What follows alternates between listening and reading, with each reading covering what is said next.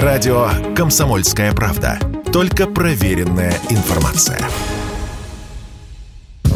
В России начали импортозамещать отечественные самолеты. В частности, на лайнере Superjet 100 поставят российские тормозные диски. Вместо дисков от американской компании Goodrich на лайнерах установят комплектующие производства авиационного предприятия «Рубин». Как рассказали известиям корпорации «Иркут», именно она производит сухой Superjet 100. Авиакомпании уже получили более 30 наборов таких дисков и начали их использовать. Также отмечается, что до конца года холдинг сертифицирует рекомендует использование вместо Мишлен российских шин. Тормозные диски и шины – это расходные материалы, поэтому логично, что их заменяют в первую очередь. Но есть еще одна, пожалуй, главная причина, почему это делают, пояснил радио «Комсомольская правда» авиаэксперт Илья Шатилин.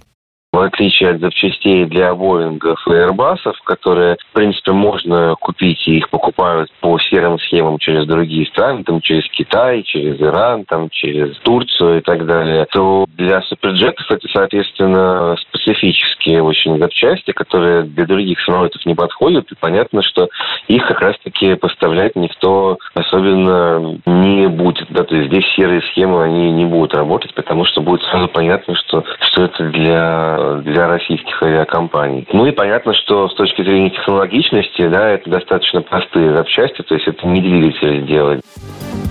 Пока же до 70% компонентов в российском региональном самолете импортные. Например, детали интерьеров салона делали итальянское дизайн-бюро и американское. Двигатели СЭМ-146 поставляло совместное предприятие французской «Сафран» и российской объединенной двигателестроительной корпорации. Концерн «Сафран» также изготавливал шасси Tails авионику, Honeywell – вспомогательную силовую установку, немецкая «Липхер» – систему управления.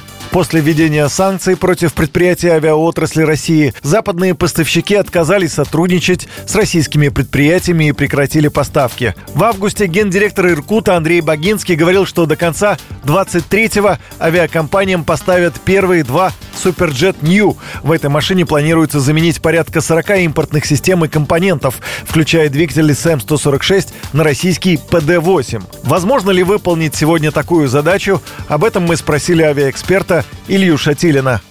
Вполне вероятно импортозаместить все узлы. Там нет ничего прям такого супертехнологичного, что было бы невозможно либо произвести самим, либо купить э, в дружественных странах. Понятно, что электронные компоненты мы сами не делаем, мы закупаем их в Китае, и весь мир закупает их в Китае. Вопрос в производственных мощностях, вопрос в специалистах. То есть нельзя просто так ничего сначала не делать, а потом раз и начать в промышленных масштабах выпускать то, что ты не выпускал много лет. То есть делать какую-то одну вещь, да, один продукт, да, показать его, вот он есть. Вот. А организовать серийное производство – это уже другая задача.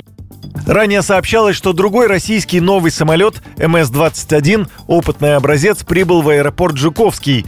Лайнер пройдет подготовку к совместной пилотной эксплуатации. Будут обучать командно-инструкторский состав, пилотов-инструкторов, отработают полеты на стандартных маршрутах самолета. Всего в программе примут участие три новых авиалайнера МС-21. Юрий Кораблев, Радио «Комсомольская правда».